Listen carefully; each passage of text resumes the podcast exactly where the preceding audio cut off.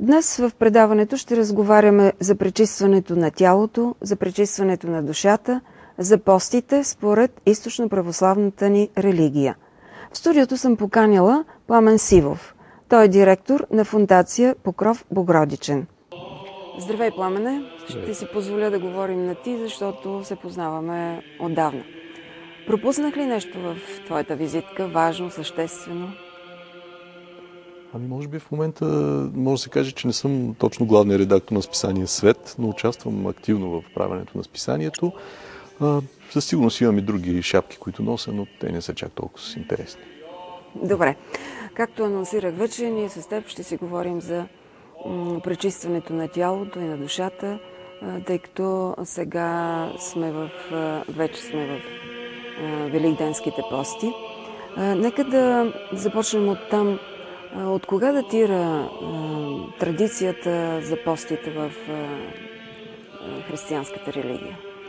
Те нямат някаква определена дата, от която да датират.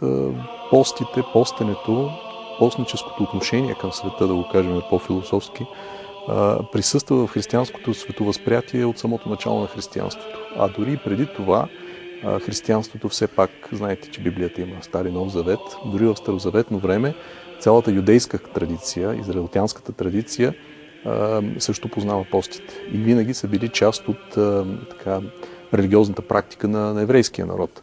В този смисъл християнството ни идва на празна почва. Самия основател на християнството, Исус Христос, дава пример за постене. Знаем, че има един епизод, където той пости четирийсет дни в пустинята и този четирийсетдневен пост е първообраза точно на този пост, който ние сме в момента, Великденския пост. Така че едва по-късно църквата систематизира видовете пости, да го кажем така, и се установяват някакви малко или много ясни правила за прилагането им. Най-вече това е свързано с развитието на монашеството, което започва от четвърти век нататък, където поста е присъствал и е бил дълбоко така залегнал в монашеските практики. От различните видове пости, от различните продължителности на поста, от степента на поста, защото има най-различни подходи изобщо към поста, постепенно са изкристализирали правилата, които сега вече са залегнали в богослужебната практика на православната църква. Спомена Христос. Това, което вероятно повечето християни знаят, е и за Моисей, който също е имал един такъв период, когато се, се е наложило да извърши пост и е бил само на вода. Даже мисля, че той е бил без вода, дори без хляб. Може би и това е повлияло на християнството или бъркам? Постенето присъства в абсолютно всички религиозни традиции, независимо дали говорим за християнство, будизъм, индуизъм, всички основни религии по света познават пост. Това ще да е следващия ми въпрос. Как се свързва? Може да се каже, че изобщо пост е една от първичните форми на религиозност въобще. И всяка една традиция, разбира се, влага различно значение и смисъл. И дори когато видим външни прилики в структурата на поста, в начините на постене, в разбирането на поста, ако се зарови малко по-надълбоко, ще видим, че разликите всъщност са в същността. А същността е всъщност философската и религиозната основа на съответното учение. Но няма нищо ново в поста. Поста е, много православни богослови смятат, че всъщност поста е започнало от райската градина. Когато има забрана за... Когато Бог казва на Адам да не ядеш от да. това конкретно дърво, от този конкрет плод, това всъщност е първия пост, наложен от, от Бога. Защо го налага? Не за да гладува Адам, защото той е можел да се храни с всички други плодове от райската градина, а, а за да се а, възпита в първия човек послушанието. Послушанието и разбирането, че всяко едно, всеки един плод в духовен, в материален смисъл му се дава като дар. И въздържанието от определени плодове е някакъв елементарен жест, обратен, който човек връща към Бога, връща към Създателя за всичко това, което той получава от него. Това е така първичната форма на поста, която първият човек нарушава, всъщност. Първият пост е бил нарушен. А, и а, вече след това, в различните религиозни традиции, както казах, в, в поста се влагат различни съдържания, но Първопричината е тази. Не толкова а, диета сама по себе си, с всичките положителни неща от около една диета, които могат да се кажат, а, а мобилизиране на вътрешните духовни сили на, на човека, а, за да отговори а, на Твореца си по подобаващ начин. Ако трябва да разширим а, този отговор, който даде, това ли а, днес е значението на поста за вярващите хора? Ами тези, които са запознати с смисъла на поста и практикуват вярата си, би трябвало да се приближават плътно до това разбиране, надявам се. Аз поне се опитвам да, да се приближавам до това разбиране. Ако говорим за масовия случай, за това, примерно, защо пости българина и как пости българина, разбира се, че не. Тоест, постът е сведен до някаква елементарна диета, понякога се практикува заради традицията, което е изключително неправилна причина да се практикува едно или друго нещо. Тоест, вярата и всичко свързано с нея би трябвало да се практикува в живота на човека, защото си убеден в нейната правота, а не защото дядо ти го е правил, ако трябва да, грубо да го кажем. В този смисъл, вярващите, които знаят смисъла на поста, го правят с пълното съзнание за необходимостта от определени периоди в живота на човека, които са циклични, в които човек трябва да, да положи също някакво усилие към Бога, за да върне обратно всички тези дарове, които Бог му дава. Тоест, просто има много измерения. Не е, не е просто въздържание, не е просто молитвата, не е само а, свързано с храната. А, това е една цялостна настройка на, на човек. Цялостна настройка на, на, на битието му, на, на, на душата му, а, обръщане нагоре. И обикновено това обръщане нагоре е свързано в почти всички религиозни традиции с минимализиране, минимизиране на, на потребяването на материални неща. Във всеки един смисъл, включително на храна. Храната е най-непосредственият начин да, да покажем този пост. А как сред, според твоето разбиране, чрез, чрез поста и чрез молитвите, които задължително съпровождат е, постите, човек може да постигне пречистването на душата си? Ами, първо трябва да изясним какво означава това пречистване. А, в, да християнското, да, в християнското разбиране а, пречистването е свързано с, а, с голямата тема за греха. А, както Адам е съгрешил, нарушавайки, пак казваме, първообраза на поста, макар че там наистина а, този образ на постещия Адам е, може би, най-периферното в разбирането за грехопадението, но така или иначе постещия човек в, в, в, в рамките на поста, в съчетание с много други неща, особено с молитва, той се опитва да се върне към това първозданно състояние, първоначално, първопланирано състояние на човек, а именно за непосредствено общуване с Бога. Това е смисъла на, на целия християнски живот, не само на поста. Но в поста това желание, този религиозен импулс се проявява най-силно. И църквата не е случайно определила по определен начин да се извършва този пост в определени дни, в определена циклична последователност, не заради друго, не заради просто за да бъде, така да се каже, че има правило, а защото правилата създават общности. Постът е нещо, което се практикува в контекста на общността. Той не е само и просто индивидуално преживяване или индивидуална някаква духовна програма за събеусъвършенстване или пречистване, или както щем да го наречем. То е нещо, което прави самата църква. Църквата, това е обществото от вярващите. Не институцията църква, а общността от хора, които са кръстени в вярата и които практикуват вярата си. Тоест, участват в таинствата на църквата, причастие, изповед и така нататък. В този смисъл, пречистването за християнина е свързано с едно осъзнаване на греховната му природа. Това е част от духовната практика, свързана с поста. Тоест, поста е занимание на каещия си човек. Поста не е екзалтирано състояние, то не е самоцелно гладуване или непиене на вода, а поста има за цел да усетим в максимална степен зависимостта си от Бога. Да видим колко сме зависими, да усетим глад в най-първичния смисъл на тази дума, да усетим глад и, и, и необходимост от храна. Затова консумацията е сведена до минимум, затова се въздържаме от определени храни, за да усетим, че зависим от, от Бога, който е подателя на всички блага. От това физическо усещане следва и духовното усещане, което вече означава, че както тялото жадува, гладува за материалното, което пак е създадено от Бога, така пък душата жадува за Създателя си и копнее да се съедини отново с Него. Около това се върти символиката и смисъла и практиката на поста, а не толкова телесно или духовно пречистване, защото въпреки поста ние си оставаме грешници, в крайна сметка. Ние не се пречистваме от греха, но в рамките на поста ние осъзнаваме по-добре греха си.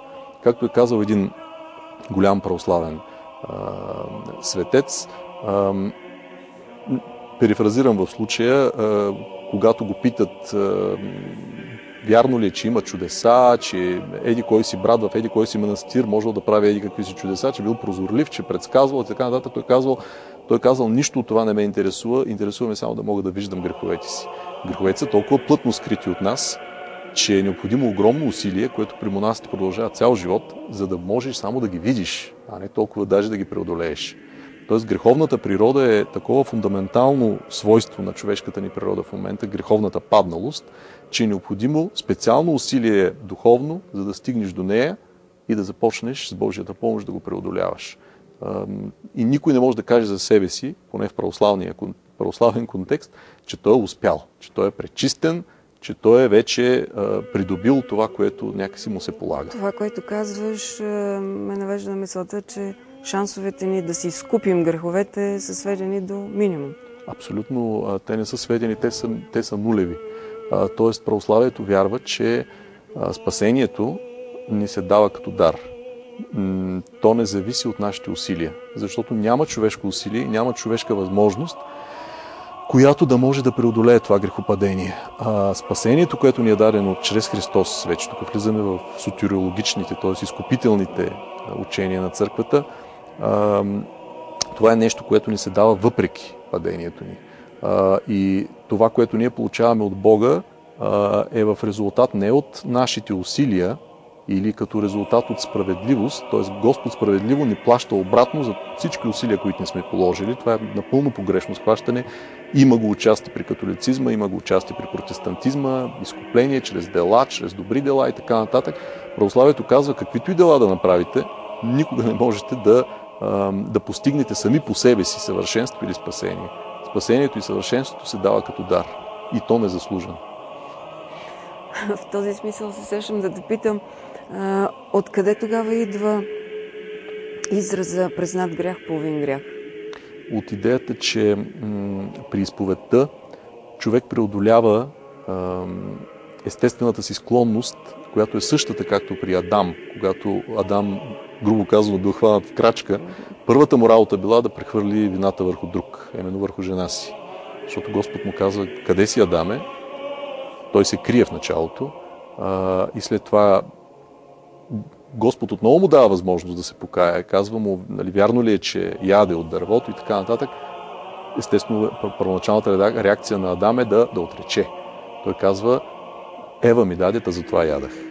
А, прехвърля вината върху друг. Това е толкова дълбоко заложено в човека след грехопадението, че църквата е установила специално таинство, изповед, при което а, така, човек има възможност да поиска опрощаване на греховете си и то му се дава в рамките на това таинство. Всеки, който е пристъпвал към изповедта, в нашата православна църква има такова таинство. Много малко хора, между другото, знаят, защото под влияние на западните филми, където се показват католическите изповедални, преградката, преденцето и така нататък, хората си мислят, че това е нещо чисто католическо.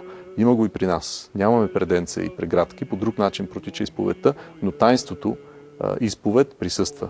И то е абсолютно интегрална част от живота на всеки християнин. А това, че признатия грях е половин грях, е наистина така, защото първата стъпка да преодолееш греха е да можеш да го назовеш и да се разграничиш от него. Да кажеш, да, съгреших, но това не съм аз. Тоест, да припознаеш в себе си възможността да бъдеш друг, да бъдеш по-добър, да бъдеш свободен от въпросния грях. И затова, ако ние нямаме способност и дразновение да признаем греха си пред свещеник, т.е. пред друго човешко същество, което също има способността да пада, тогава много малка е вероятността да можем да, да, да признаем и да преодолеем този грях само пред Бога, който е безгрешен. Колкото и парадоксално да звучи, По-лесно е а, да признаем греха си пред друг човек, отколкото пред Бога. Защото много хора казват, а за какво ми е да хода при свещеник, аз мога пред Бога да се изповядам. А, ами изповядвай се, няма проблем. Може да се каеш колкото искаш пред Бога, но ако ти нямаш смелостта да пристъпиш към друго човешко същество а, и, и да срещнеш разбиране, а, тогава твърде слаба ще бъде молитвата ти, пред коя, която ти правиш насаме. Да, мислех се да те попитам, защо трябва да го правим пред свещеник, но ето ти го обясни, без да задавам въпроси. А, за да бъдем а, така максимално полезни на нашите зрители, нека да поговорим за предвидените, според източно-православната ни религия, двеста, мисля, че са двеста дни за пости от а, цялата година. А, как те са разделени? Кои са важните пости? Как трябва да се подготвим за големите пости, коледните, великденските? Ами ето, ти започна да ги назоваваш. Едните са рождественските пости. Това са пак едни пости, които те са свързани с всъщност големите, ние ги наричаме господски празници, т.е. празници в годишния богослужебен цикъл на църквата, които касаят ключови събития от земния живот на, на Господ Исус Христос. Едното е, разбира се, Рождество, голямото събитие, т.е. това е празника на Боговъплъщението, тогава, когато невъобразимото се случва. Създателя на Вселената, на всички тези галактики, звезди, на всичко видимо и невидимо, както казва символа на вярата, нисхожда, свежда себе си до едно човешко същество и се въплъщава в конкретиката на човешката история, именно в един определен период в историята на Палестина и на израелския народ. Другото голямо събитие е Великден, т.е. целият смисъл на въплъщението, който кулминира в, в кръстните страдания, в смъртта и във възкресението. И ето тези две събития са основните и а, причини за основните два поста. Има и други пости, Петрови пости, когато се почита а, така, а, светите апостоли Петър и Павел, а, които са най-големите а, евангелисти, може да се каже. А, богородични пости, а, където почитаме а, майката на, на Господ а, Мария. А, В рамките, това вече е на годишния цикъл, в рамките на а, седмичния цикъл а, е определено, че всяка сряда и петък също са дни на пости. Като сумираме всички тези пости, излизат едни доста а, да, дни доста в годината, където в годината. А, християнинът, ако следва точно а, църковните правила, би трябвало да прекара в пост по-голямата част всъщност от годината. Ако човек реши да м- пристъпи към някои от големите пости, имам предвид коледните, великденските, каква предварителна подготовка трябва да има? Самия пост е подготовка. Тоест, предварителното условие, да го кажем така, е той да бъде християнин. Тоест, той да вярва, да изповядва учението на църквата. Той да знае символа на вярата. Да те попитам, най-простичката молитва, която е, трябва да изричах добрия християнин, когато пости. Ами... Е, Първата е основна молитва, която, всяк, която всеки християнин трябва да знае, това е, разбира се, молитвата Отче наш. Няма как човек да се води християнин или да има себе си за християнин, без да я знае, без да я казва, без да я усеща, без да я разбира. Отче наш, който си на небесата, да се свети Твоето име, да дойде Твоето царство, да бъде Твоята воля, както на небето, да и на земята. Насъщния ни хляб дай ни днес и прости нам дълговете ни, както и ние прощаваме на нашите длъжници. И не въведи нас в изкушение, но избави ни от лукавия, защото Твое е царството и силата и славата вовеки. Амин. Оттам нататък вече... А... Освен тази молитва, има една друга много важна молитва, която се използва на широко в християнския свят, която се казва така наречената Исусова молитва. Тя е а, а, така, създадена до голяма степен в а, монашески контекст, но се използва от миряни а, и представлява една кратка изповедна формула, а, която е Господи Исусе Христе, Сине Божий, помилуй мене грешния. Това е цялата молитва, която а, монасите а, обикновено казват а, в така а, цикли от деветдесет или тридесет и три пъти и така нататък. Затова са и тези молитвени броеници в, в православието, където много хора, примерно, влизат в храм, виждат броеничка, такава черна, изплетена на ръка и си ги носят като гривни. Но всъщност предназначението на тези броеници е, докосвайки всяко от зранцата, ние да казваме точно тази молитва, Исусовата молитва. А за поведението, външните ни изяви, можем ли да споменем ами, какво не трябва да се прави по време на пости? Постите са, като се върнем пак към духовното им съдържание,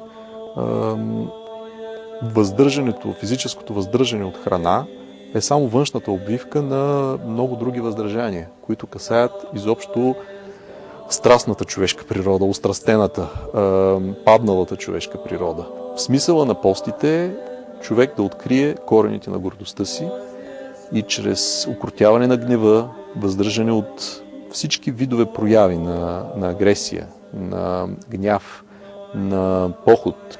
Тоест всичко, което усещаме, че ни отклонява от мисълта, от преживяването на, на Бога, е грях. В крайна сметка, смисъла на думата грях, в старата гръцка дума за грях, това е пропускане на целта. Това не е престъпление, както много хора си мислят. Всяко нещо, което отклонява от това единение, всъщност е грях. И то не е престъпление в този юридическия смисъл, то е по-скоро природен закон. Тоест, както като пуснеш камък, който пада с определено ускорение, не защото е проклет, защото така е устроен физическия свят, така и при греховността на човека, когато тя се изразява, следствията от тази греховност е отпадане от Бога. Страдание, в крайна сметка. И цялата тази представа за ада като място на вечно страдание, това е когато след смъртта ние вече няма да имаме възможност да се поправим. И затова ще страдаме. Не защото сме наказани от някакъв отмъстителен Бог, а защото просто така сме си послали. И защото това е резултат от нашия избор. Механичен направо резултат. Добре, да има, преди малко каза, че м- каквото и да правим, греховете ни всъщност не могат да бъдат опростени, mm-hmm. така както би ни се искало. Не в резултат да, от нашите усилия. Да, в резултат да. от нашите усилия. Това до известна степен не обезмисля, не обезмисля ли живота ни? Не, защото Господ, Господ, в който вярват християните, е не само справедлив, но и милостив. И когато човек възпита в себе си първо желание и способности да се бори с греха си, и второ очакване на този дар от Бога, и правилната нагласа е да, да просим. Да просим нещо, което не ни се дължи, но на което ние се надяваме, че ще получим. Когато християнин да възпита в себе си тези две качества, т.е. първо да поеме отговорност за греховете си и второ да очаква от Бог да му въздаде не според греховете му, а според милостта си, това са двата, така, как да кажа, двете парадигми, в които се разполага християнския модус вивенди, така начин на живота. Тоест средният път е този, който така интересува християнина. Да не забравяме нито едното, нито другото. Другото и това а, дава смисъла на живота. Това е, дава смисъл, да, и на поста включително. И на поста. Приятели, днес в предаването Пътят разговаряме за постите, за смирението, за пречистването на тялото и душата. Гост в нашото студио е Пламен Сивов. Нека да м- си помечтаем малко и да те попитам, ако всички християни спазят, примерно, Великденския пост, какво би се получило? И го спазят така, както до сега говорихме, че трябва да бъде спазван един пост. Ами аз виждам, че доста хора постят вече последните години, но как да ти кажа, причините, поради които постят, са интересни, а причините, за съжаление, не са видими. Тоест не за съжаление, по-скоро, слава Богу, не са видими. В крайна сметка поста, макар външно формално да те приобщава към една, да го кажем така, технически религиозна общност, той не казва нищо за вътрешните ти движения. Нещо повече, в самото Евангелие срещаме толкова много осъдителни думи спрямо хората, които постят външно. хората, които показват, че постят, които демонстративно стоят на определените места, там в синагогите, където просто се е виждало как те постят, покривайки лицето си, по определен начин придавайки си изпит постнически вид, това не е угодно много на Бога. Бих казал, ако повече хора лично постят, не показно, вътрешно, тайно дори, тогава ще имаме някаква промяна, което защото, защото това ще означава, че някаква критична маса хора в България а, приемат а, православната вяра и изповядват. Според теб днес има ли някакво усъвременяване на християнските традиции, канони? Ами има хора, които смятат, че трябва нещо да се усъвремени. Макар че това е малко така един стереотип. Като видиш нещо старо, хайде да го усъвременим. Ама защо? Кому е нужно това? За да бъде по-разбираемо, примерно, това обикновено се обяснява.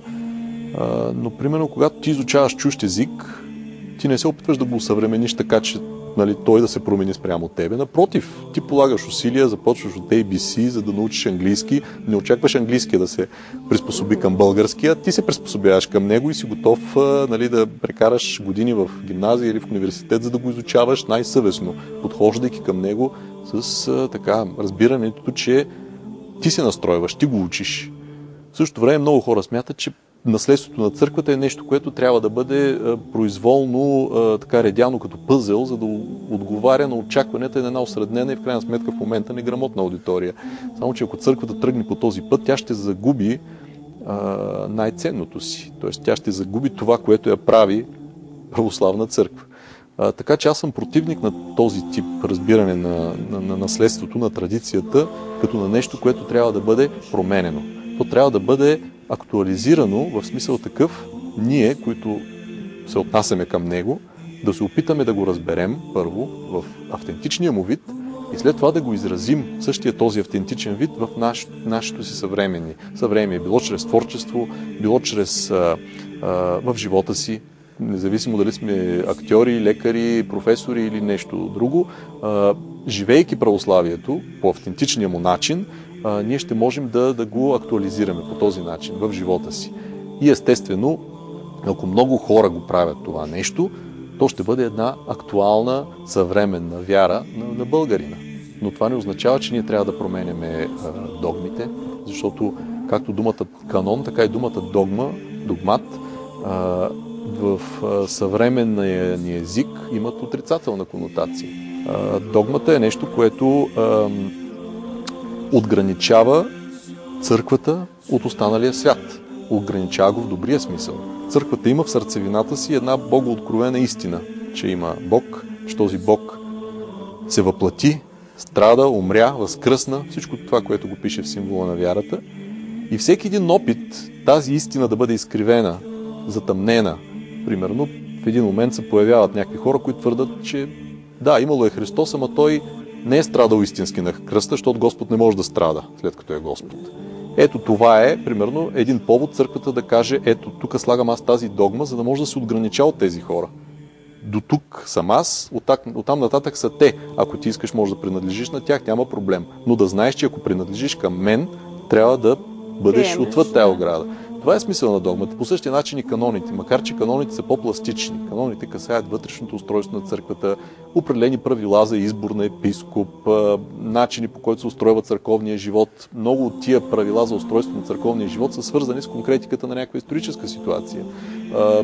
Дрехите, с които са облечени, примерно свещениците, в момента са част от едно византийско наследство. Църквата си ги пази, си ги тачи тези канони, но те не са със същата тежест, както догмите. Те са просто от друга категория правила. Те могат да бъдат променени, но разбира се, това също не бива да бъде самоцел. А, тъй като стана въпрос за усъвременяване на църковни традиции, да те попитам, смяташ ли, че младите хора, които масово посещават великденските празници, особено а, съботната а, църква, разбират какво се случва там? Или го правят, защото, защото е модерно? Да, много от тях го правят, защото смятат, че това изчерпва тяхната битност на християни. Тоест, много хора в България, съдейки по статистиката, осемдесет и три процента до осемдесет и седем процента се определят като православно вярващи. Всъщност, реално погледнато, тези осемдесет и три процента, голямата част от тях, разбират православието като посещение на храма, кога трябва да се кръсти бебето, брак, когато сключват, по Велик ден да отидат да запалят свещичка и на опелото да се закарат покойника. Тоест, това са тия четири повода, в които те влизат в храма през живота си. А, нещо, което означава, че всъщност, ако ние приложим друг критерий, а именно църковен, колко са православните в България, някой зададе такъв въпрос, църковният критерий е броя на причастниците, т.е. тези хора, които приемат светопричастие. Това са Това е критерия, по който, по който човек се приобщава към църквата. Няма как да го променим. Ако приложим този критерий, може да се окаже, че Православната църква в България е една малцинствена църква, която би трябвало да се радва на някаква защита, защото може да се окаже изключително малък брой хора, които всъщност реално изповядват това православие, а не защото а, така се говори по учебниците. Нали? А, затова и а, на въпроса на това дали разбират тези тълпи от хора, които влизат в храмовете, много от тях не разбират, за съжаление. А, но начинът това да се промени, според мен, не е, а, примерно, механичното превеждане на богослужението на български. А, защото много хора смятат, че причината, поради която хората не влизат в храма, това е, защото било на църковнославянски. Значи, първо, то не е вярно, че цялото е на църковнославянски. Голяма част вече в, не знам, огромна а част от българските храмове. И това също го има. А, повечето свещеници вече служат на български. Да. Тоест, репликите на свещеника в Светата литургия са на български. Единствено отговорите на хора са на църковнославянски. И то поради простата причина, че за да се преведе а, цялото това огромно литургично наследство, а, вече песенно литургично наследство, има нужда от огромна къртовска работа на големи екипи от свещеници, богослови, поети, музиканти и така нататък. Нещо, което в момента няма как да се случи. А, не и по този начин. Не бива да се случи механично. А, навсякъде, примерно опита на католическия свят, където след хиляда деветстотин шейсет и осма година, хиляда деветстотин шейсет и осма година, след така наречения Втори Ватикански събор, когато католическата църква решава някакси да се разкрепости, да го кажем така, и да стане пропусклива за тези желания за промени, когато е станало възможно латинския да бъде заменен с съответните езици на, на народите, а, оказва се, че статистически погледнато няма такъв ефект, че, видите ли, като насменим на едно място богослужението от латински на немски или от латински на а, езика на зулусите, изведнъж църквите им ще се напълнат. Оказва се, че не са се напълнили. Тоест няма такава пряка зависимост. Не е от голямо значение. Значение има желанието на човека да води духовен живот. Нещо, което ако той го има като желание, никакъв църковнославянски няма да го спре. Той ще го научи този църковнославянски, ще го изяде с кориците и ще, ще присъства и ще разбира. Ако обаче хората имат очакване църквата да бъде доставчик на религиозни услуги и отиват там, за да си получат религиозната услуга, това е напълно погрешна мотивация. Ти не отиваш там, за да вземеш нещо. Ти отиваш там, за да участваш. Ако ти имаш тази мотивация, проблема с езика ще ти бъде последен. И затова и много често ме питат, нали, ти за богослужебен, църковно, славянски, дали, защо, дали да бъде български. Моят отговор винаги е, че това няма значение. Това не е интересно. Интересно е защо си там, на първо място. И според мен трябва да има някаква е, свобода. Тоест, да се решава това нещо на енорийско ниво. Тоест, енорията, ако иска да си служи на църковнославянски, ако повечето хора се чувства по-комфортно, нека си служат на църковнославянски. Ако смятат, че е по-добре на български, да си служат на български. Това в никакъв случай не би трябвало да бъде основният проблем на църковния дебат. Спомена преди малко причастието. Вероятно голяма част от зрителите не знаят кога се взема причастие, но нека все пак да изясним и този въпрос. Кога един човек е готов за причастие? Един добър християнин. Ами, той може да бъде готов за причастие непосредствено след като се роди. Ако е вече кръстен, на най-малките деца също им се дава причастие. Тоест, тук, примерно, ние се различаваме от католиците, където а, при католиците трябва да се достигне определена възраст, защото те смятат, че приемането на причастие трябва да бъде а, проява на свободна воля, която според тях се формира там, единайсет-тринайсет години. А, при православните а, разбирането е, че а, детето а, също може да приема причастие, защото Христос е казал: оставете децата да дойдат при мене. Той не е казал: нека да навършат определена възраст, път тогава да дойдат при мене. А, тоест, той е готов да ги приеме, и когато децата в православната църква се причастяват, а, така се зачита по-скоро вярата на родителите, които са ги донесли, а не толкова свободната воля на детето, която тепърва се формира. А, така че християнин, който живее в църквата от а, малък, за него въпрос за това кога да пристъпи към причастие не стои, защото той пристъпва към това причастие още как се помни, на всяка литургия, всяка седмица. Това е, разбира се, в един идеален вариант. В България а, все още ние нямаме след промените толкова много енории, където да, да има цяло едно, цяло едно поколение, дето се казва, израснало в храма. Сега това тепърва може би ще се случи. Много млади хора водят децата си и ги причастяват на всяка литургия. От определен момент нататък, а именно към, може би към от седем годишна възраст, това има вече разлики в практиките, когато детето вече започва да се осъзнава, постепенно се въвежда изповедта. Тоест, преди самото причастие е добре да има една беседа със свещеника, които са първите така зачатъци на, на изповедта в живота на човека. При тази изповед детето или вече по-нататък възрастният човек минава през това таинство на вътрешно коленопреклонение, да го кажем така, на вътрешно коленичене, на измолване на прошка на тия грехове, и свещеника, който е само свидетел, свидетелства, че да, Господ му прощава греховете. Причастието и изповедта не са механично свързани. Тоест, за да вземеш причастие, не е а, така, задължително, задължително да направиш, да направиш изповед, но в нашата църковна практика а, се прави такава връзка и а, как да кажем, а, не е осъдително и да има такава връзка. Тоест, ако човек чувства, че а, трябва първо да мине през изповед и после да вземе причастие, аз не бих го осъдил такъв човек. А, но при всички положения изповедта, цикличността на, изповед, на изповедта изобщо си има своя логика. Тоест там, когато наистина периодично човек трябва да минава през това таинство. При причастието идеята е, че на всяка литургия човек може да се причастява. Няма някакво ограничение за това, когато на литургията, а това се служи всяка неделя, свещеника излиза с чашата и казва: със страх Божи, с вяра и любов пристъпете. Това е призив към всички да пристъпят. Както каза един светец: заповядайте всички на този пир, постили, не постили, такива и онакива, всички сте поканени, защото това е признак на а, проява на, на, на Божието а, гостоприемство, така, битийно гостоприемство. Той е готов да ни приеме и готов да ни се отдаде изцяло чрез тази жертва. А, тоест поканата е отправена към абсолютно всички, всяка неделя, на всяка литургия. Има една такава, как да кажем, литургична криза, която поразява православната църква не само в България, и на други места, и която се изразява в едно въздържане от причастие.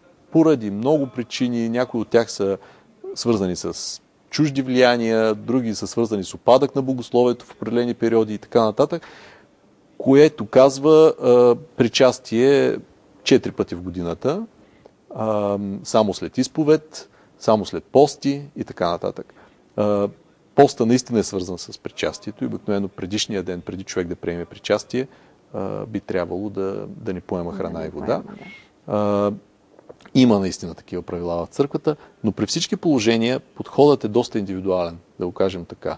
И ако някой от вашите зрители а, иска да, така има желание да води православен църковен живот, той първо трябва да попрочете малко книги, да се запознае с така основното учение на православната църква, с начина, по който се пости, изповядва, причастява в църквата, и след това да има лична връзка с а, свещеника си.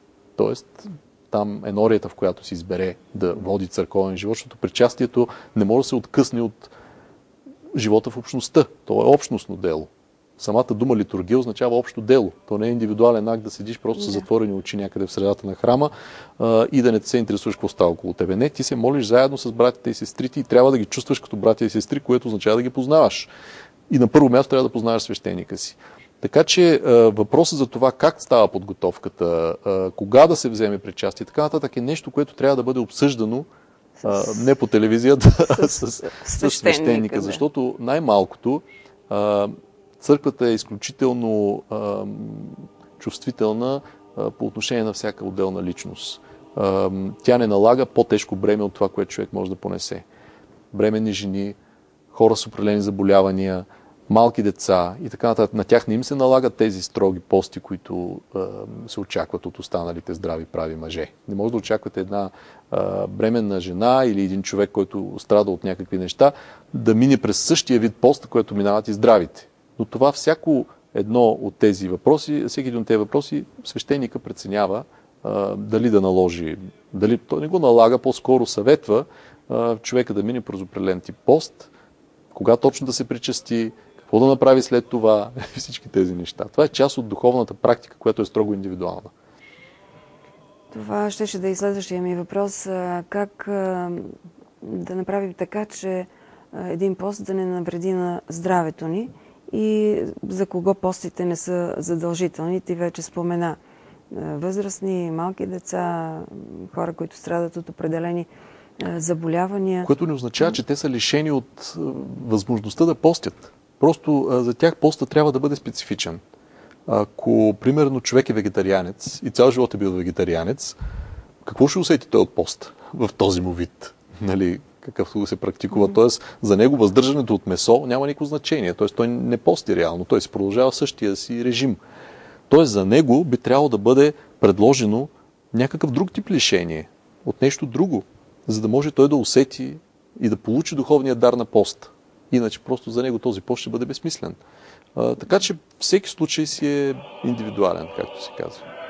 А, нека да отворим малко повече този въпрос и да кажем, а, освен въздържането от месо и от а, всякакви животински продукти, какво друго не трябва да приемаме? Ами, визираме вече зависим... алкохол. Да, разбира се, м... всякакви видове стимуланти, които по някакъв начин не са преки хранителни някакви а, вещества, а, неща, които а, по всякакъв начин въздействат на, на психиката на човека, на тялото му и така нататък, а, е добре човек да се въздържа от тях по време на пост. А, Дори кафе четох някъде, шоколад също. Качеството му на стимулант, да. Разбира се. Сега пак зависи, зависи от човека до каква степен той, нали, е привикнал с тези неща.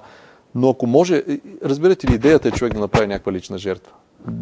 Той сам да си прецени от какво може да се откаже. Разбира се, това не изключва така, така, основния пост, зададения пост. Защото пък има и другата крайност. Значи, поста не може да се тълкува само като един период, в който аз ще се откажа от нещо. Има, примерно, така католическа практика. Аз, примерно, аз ще се откажа от цигарите, той се откаже от секса, нали, и всеки пости. Не е точно така. В крайна сметка си има едно зададено правило, което е до голяма степен универсализирано и скристализирало в хилядолетния опит на църквата. И това е този пост, който ние познаваме. Въздържането от е, храни с, с животински произход, храни, е, животински мазнини и така нататък. И това е някакъв минимум. Но там нататък, ако този минимум не ни удовлетворява, ако, е, както казах, примерно сме вегетарианци и така нататък, ние трябва да търсим нещо още, което да, да върнем обратно, от което да се откажем, чиято липса да почувстваме. Защото то това е смисъл, да почувстваш някаква липса. Да. А, спомена а, няколко пъти а, католицизма. Няма ли да се случи така, че да се така приближат много а, всички онези неща, които ние католиците правим, някак си разделени по-отделно? Дори и това, че празнуваме а, с една седмица разлика Велик ден. Ами тези външните неща, т.е. ние даже и да я празнуваме в, в същия ден, или в, дори да се уеднакват тези дати, а, това няма да уеднакви а, самите църкви. И изобщо идеята за така, съединение на всички християни, а, тя е така позната, а, но много рядко хората се задават въпроса защо. Защо? Защо ни е важно това да се съединим? Защо не ни е важно, примерно, да се съединим с Гърция като държава? Тоест, самото единение а, трябва да има някаква причина. А, тоест, а, единството, в името на самото единство, не е ценност. Единството е ценност, когато има някаква причина зад него. Единството на християнството е една тема, която измъчвала всички християнски мислители от самото разделение. Това разделение формално се случва в единайсети век, с размяната на взаимни а, така, обвинения, а, но в момента и заради тези хиляда години разлика вече в историята, католическата църква и православната църква са вървели по различни пътища. Католическата църква е променила неща в автентичното християнство, което православието е запазило, които са неприемливи за, христи... за православните. Не става въпрос за празнуването на Велик ден, а за разбирания, а, за фундаментални неща, свързани с, с християнството. Едното от тях е така нареченото филиокве. Филиокве означава и от сина. И един, една добавка към символа на вярата, която е добавена от а, католиците в определен момент и която не се вписва а, и не може да бъде приета от православното богословие, което а, тази част от богословието, което занимава с триадологията, т.е. с учението за Святата Троица. Т.е. разликите в богословията на двете църкви а, от една страна не са толкова съществени и на пръв поглед касаят някакви много абстрактни положения, но от тези твърде абстрактни положения следват включително и практически последствия, които раздалечават църквите все повече. Предишният папа, който сега се оттегли, беше голям познавач на тези дълбоки основания, така да го кажем. Той беше и голям радетел за сближаване, но той разбираше много добре, че външно сближаване няма никакъв смисъл. Има смисъл от сближаване на позициите по фундаментални богословски доктрини, разлики и така нататък. Нещо, което така има си определени хора и в двете църкви, и в православната, и в католическата, които работят в различни комисии, в различни форми а, за изясняване на тези натрупали си с векове разлики в богословието. А, но, как да кажа, мащабите на времевите мащаби на църквата са такива, че там столетията нямат голямо значение, честно казано. А, пък и от наша гледна точка, от гледна точка на православните, а, въпросът е не ние да се приближим към католиците, а те да се приближат към нас. Защото разбирането на православната църква за себе си, т.е. собственото ѝ разбиране, е, че всъщност православната църква е съхранила автентичната вяра на, на първите християни. А, католиците са се откъснали от нас. Т.е. при нас съединяването би било възможно, ако те се върнат, да. Ако те се откажат от определени неща, а не ние да се откажем от нашите, защото ние смятаме, че нашите са правилни. Да. Ще ми се да те попитам нещо, което напоследък чувам, че се коментира доста за виртуалните църкви. Смяташ ли, че това е една възможност християнството да добие по-голяма популярност или изобщо човек във виртуалното пространство да се почувства повече християнин? Мнение. Ами, виртуалната реалност, изобщо дали интернет, ако говорим за тези технологии, е нещо ново в историята на църквата. Тоест, нашата църква от една страна, християнството е вяра на Словото. Тоест, вяра, която разчита на, на Словото, за да се изкаже. В този смисъл, ако просто интернет се разглежда като една комуникационна среда, реално погледнато няма значение дали посланието е написано на пергамент, на а, изсушена агнешка кожа или е написано в някакъв сайт, нали, където човек може да прочете и да се отнесе към съдържанието му. Тоест носителя няма чак такова значение. От друга страна пък християнството казва, а, че човека е създаден по образ и подобие Божие, а образа, първообраза, представлява една общност. Ние вярваме в Троица, ние вярваме в а, Аллах, както вярват мюсулманите, че там е абсолютното единобожие. Те не допускат вътрешна, а, как да кажа, вътрешна диференцираност в рамките на божеството. Ние не само я допускаме, а основаваме цялата си вяра върху това, че Бог е един, но Той има три ипостаса, три прояви, битийни прояви. Отец, Син и Свети Дух, между които циркулира любов, циркулира енергията на любовта и на единството. Тоест в самото ядро на християнството има понятието за единство, понятие за общност. И затова виртуалната църква, така да се върнем на въпроса, виртуалната църква по някакъв начин е посегателство върху тази идея за пълноценно общуване. Защото, а, за да можеш да общуваш пълноценно, ти трябва да познаваш не аватара, не виртуалния образ на човека, а самия човек. Затова християнството не може да бъде мислено като виртуална църква. Това не означава, че то отрича интернет. Напротив, то може да използва интернет като комуникационна среда, за да предаде посланието си, за да стигне до много хора и така нататък. Но в крайна сметка, в пределните си основания, то изисква от хората, които вярват в, в, в, по-християнски, физическо присъствие в храма. Да. Не може там да, в виртуалното пространство не може да а, направиш своята изповед, не можеш да получиш причастие. Не можеш, да, и то поради простата причина, а, че а, всички тези таинства почиват на личните отношения, на личната връзка. Да. Църквата е семейство. А, не може да имаш виртуално дете, може да имаш реално дете. Или виртуален отец, виртуален баща, майка и така нататък.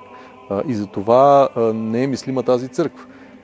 Интернет може да бъде използван по хиляди други начини. Може да сложим веб-камери във всеки един храм и да гледаме с образователна цел, но това не ни прави участници в събитието. Прави ни зрители, в най-добрия случай. Да. И един въпрос за Покров Богородичен. Какво се случва в фондацията? Как тя помага на църквата?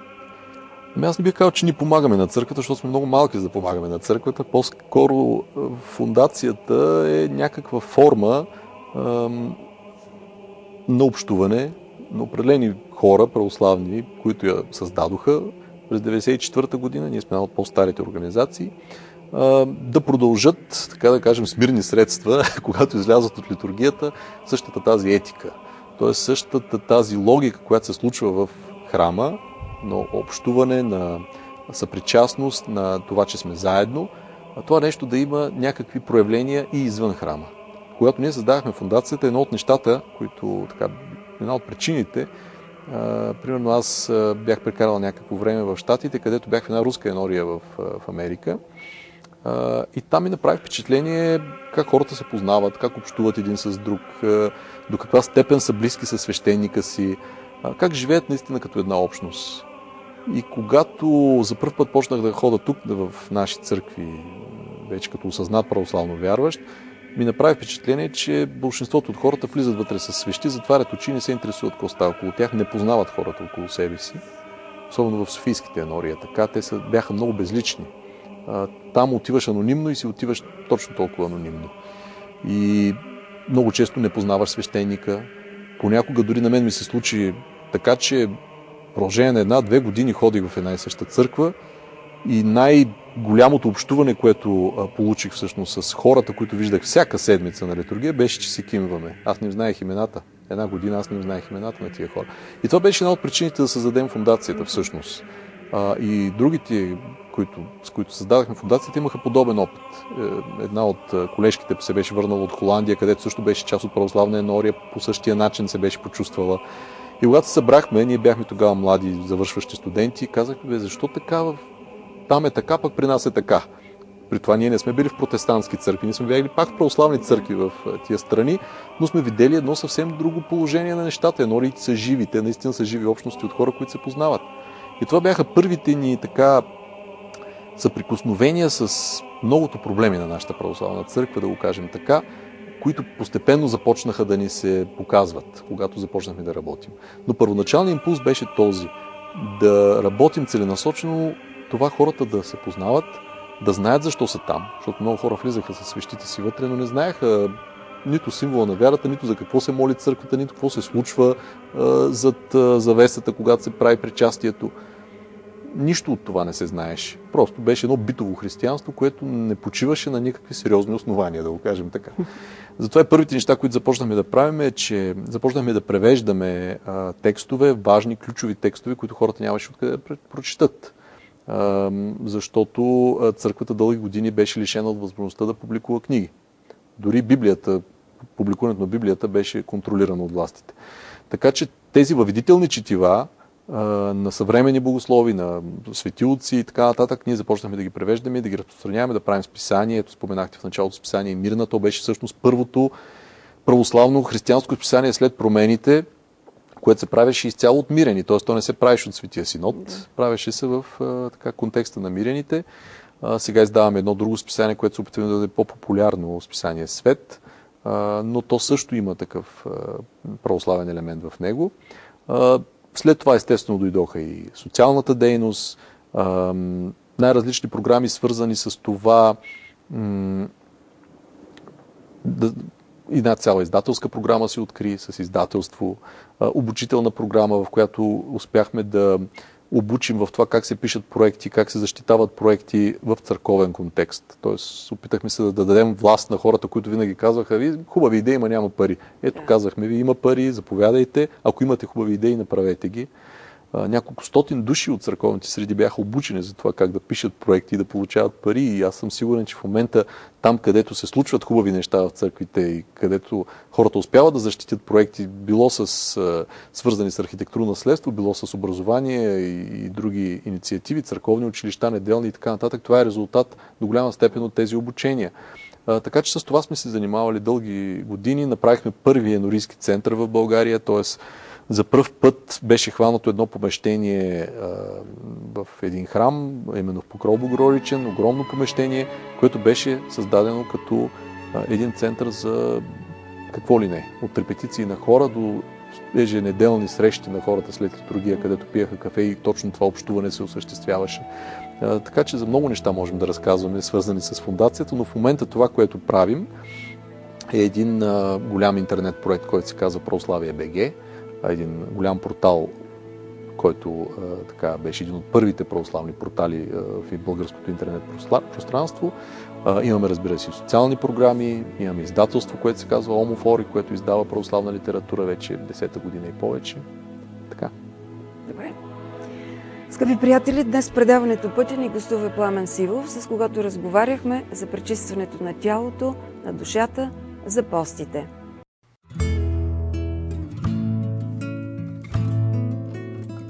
Несвъртък. С мен Пламен Сивов. За да разберем този започващ пост, може би трябва да се върнем много-много назад, защото така доста сме се отдалечили като че от а, разбирането за това какво всъщност правим като пости. Много хора го бъркат с диетата, смятат, че това е просто една диета с с нещо по-така духовно в нея, нали, нещо по-екзотично, но всъщност смисъла на поста е малко по-различен. Първият пост, който така е бил даден на човечеството, първият пост е това, което се случва в райската градина, она е забрана за ядене на определен плод, както знаете от разказа в Библията. Ако си помислим, всъщност, какъв пост е било това? Крайна сметка и Адам и Ева са били заобиколени от някои изобилие, от плодове, от благата на земята, от всяко възможно щастие на света. И изведнъж им се налага едно въздържание. Казва им се: от всичко друго яще, значи никой не ги кара да гладуват, напротив, яще от всичко, само е от това дърво, тук не яще. Това е един образ на ем, опита Адам и Ева, изобщо първия човек, първите хора, да бъдат възпитани в а, това, което сега може би бихме разгледали като едно робско покорство, като едно безпрекословно послушание, но за тях, за непадналите в греха, за разлика от нас, това покорство е било ключа към тайната на любовта. А, покорство от любов, това е смисъла на въобще на човешката връзка, както а, към Бога, така и един към друг. Ако ние не разберем тази духовна истина, че да се покорява жената на мъжа или мъжа на жената, а, нито неговото на мъжа властване спрямо жената, както го описва Библията, нито женското покорство спрямо мъжа а, е някакво унизително или за мъжа, когато говорим а, нещо, което го прави властник и тиран. А, когато тези отношения са от любов, а, тогава всъщност се осъществява тази тайна на любовта, която е заложена още в, в книга Битие. А, Това именно всъщност се опитва поста да възпита в нас. А, отричане самоволно, отричане от нещо, изобразявайки по този начин смисъла на жертвата. Защото без жертва не може да има жертва на любов. Любовта по природата си е саможертвена. Тя е, а, тя е този модус, в който аз се отричам от нещо, което за мен е ценно. Нещо, с което съм свикнал, нещо, което е част от мене, ако щете, за да мога да го върна на първоизточника и да получа обратно от него благата, които той ще ми даде като дар. Когато тръгне в тази посока да разсъждаваме, разбираме всъщност, че не са важни калориите, не са важни съдържанието на мазнини, не е важно дали има влажно олио или не. И разбира се, ние можем да проверяваме в опаковките дали има всички тия съставки, когато се опитваме да постим. Но ако загубим от така погледа си смисъла, това е най-фундаменталният смисъл на това да се откажеш от нещо, да почувстваш глад към храната, към най-непосредственото, като образ на глада към Бога, тогава ние няма да можем да разберем а, защо постим, как постим и няма да можем да постим. Подчертавате, че покаянието и смирението в някакъв случай не са равнозначни на безхарактерност, на отстъпление от принципи и убеждения, точно обратната стъпка към истинското в себе си. Но ежедневните ни битови... Реализъм. Да, да ежедневни... реализъм е покаянието, да. Битовите ни трудности обикновено ни правят много слаби и в желанието да се почувстваме по-добре прибягваме към външна показност и ритуалност. Палим свещи, спазваме определени порядки. Какво ще кажете в този момент на всички нас, които го правим? Всеки от нас го прави. Често. Разбира се, и аз го правя. Всеки го прави. Това не е, това не е лошо само по себе си. Нищо не е лошо само по себе си. А, и, и, всъщност проблема е, когато се прекъсне връзката между вътрешното съдържание и външната форма. А трябва ли човек да има трябва ли човек да има особена подготовка, за да спазва тези покайни правила в такъв случай? Ами мисля, че на всеки е дадена възможност да се запознае все пак с някакви така основни положения на тази практика. Докато примерно преди двайсет, трийсет, четирийсет години е, нали, хората пак са постили, пак е, са ходили на църква и така нататък, но тогава да кажем, че ако е имало някаква повърхностност в някои хора в тези практики, винаги може да кажем, еми времената са били такива, откъде да знаят хората. Е, нали, това са наследили, това са видели, на това подражават. Сега обаче не е точно така и с два клика на мишката човек може да намери всички възможни текстове по въпроса за постите, за покаянието, за смисъла на всяко едно духовно действие в църквата и за паленето на свещи или за непаленето им. А, тоест а, с а, тази ревност, с която ние търсим информация за съдържанието, примерно на някоя нова храна или за а, поредните а, не знам аз, изпълнения на някоя силиконка или там скандали, със същата тази ревност, ако положим една десета от тази ревност в това да разберем всъщност фундаменталното значение на някои неща, свързани с духовния живот, ние ще бъдем много по-добре. Благодаря. Тази връзка между форма и съдържание няма да се къса.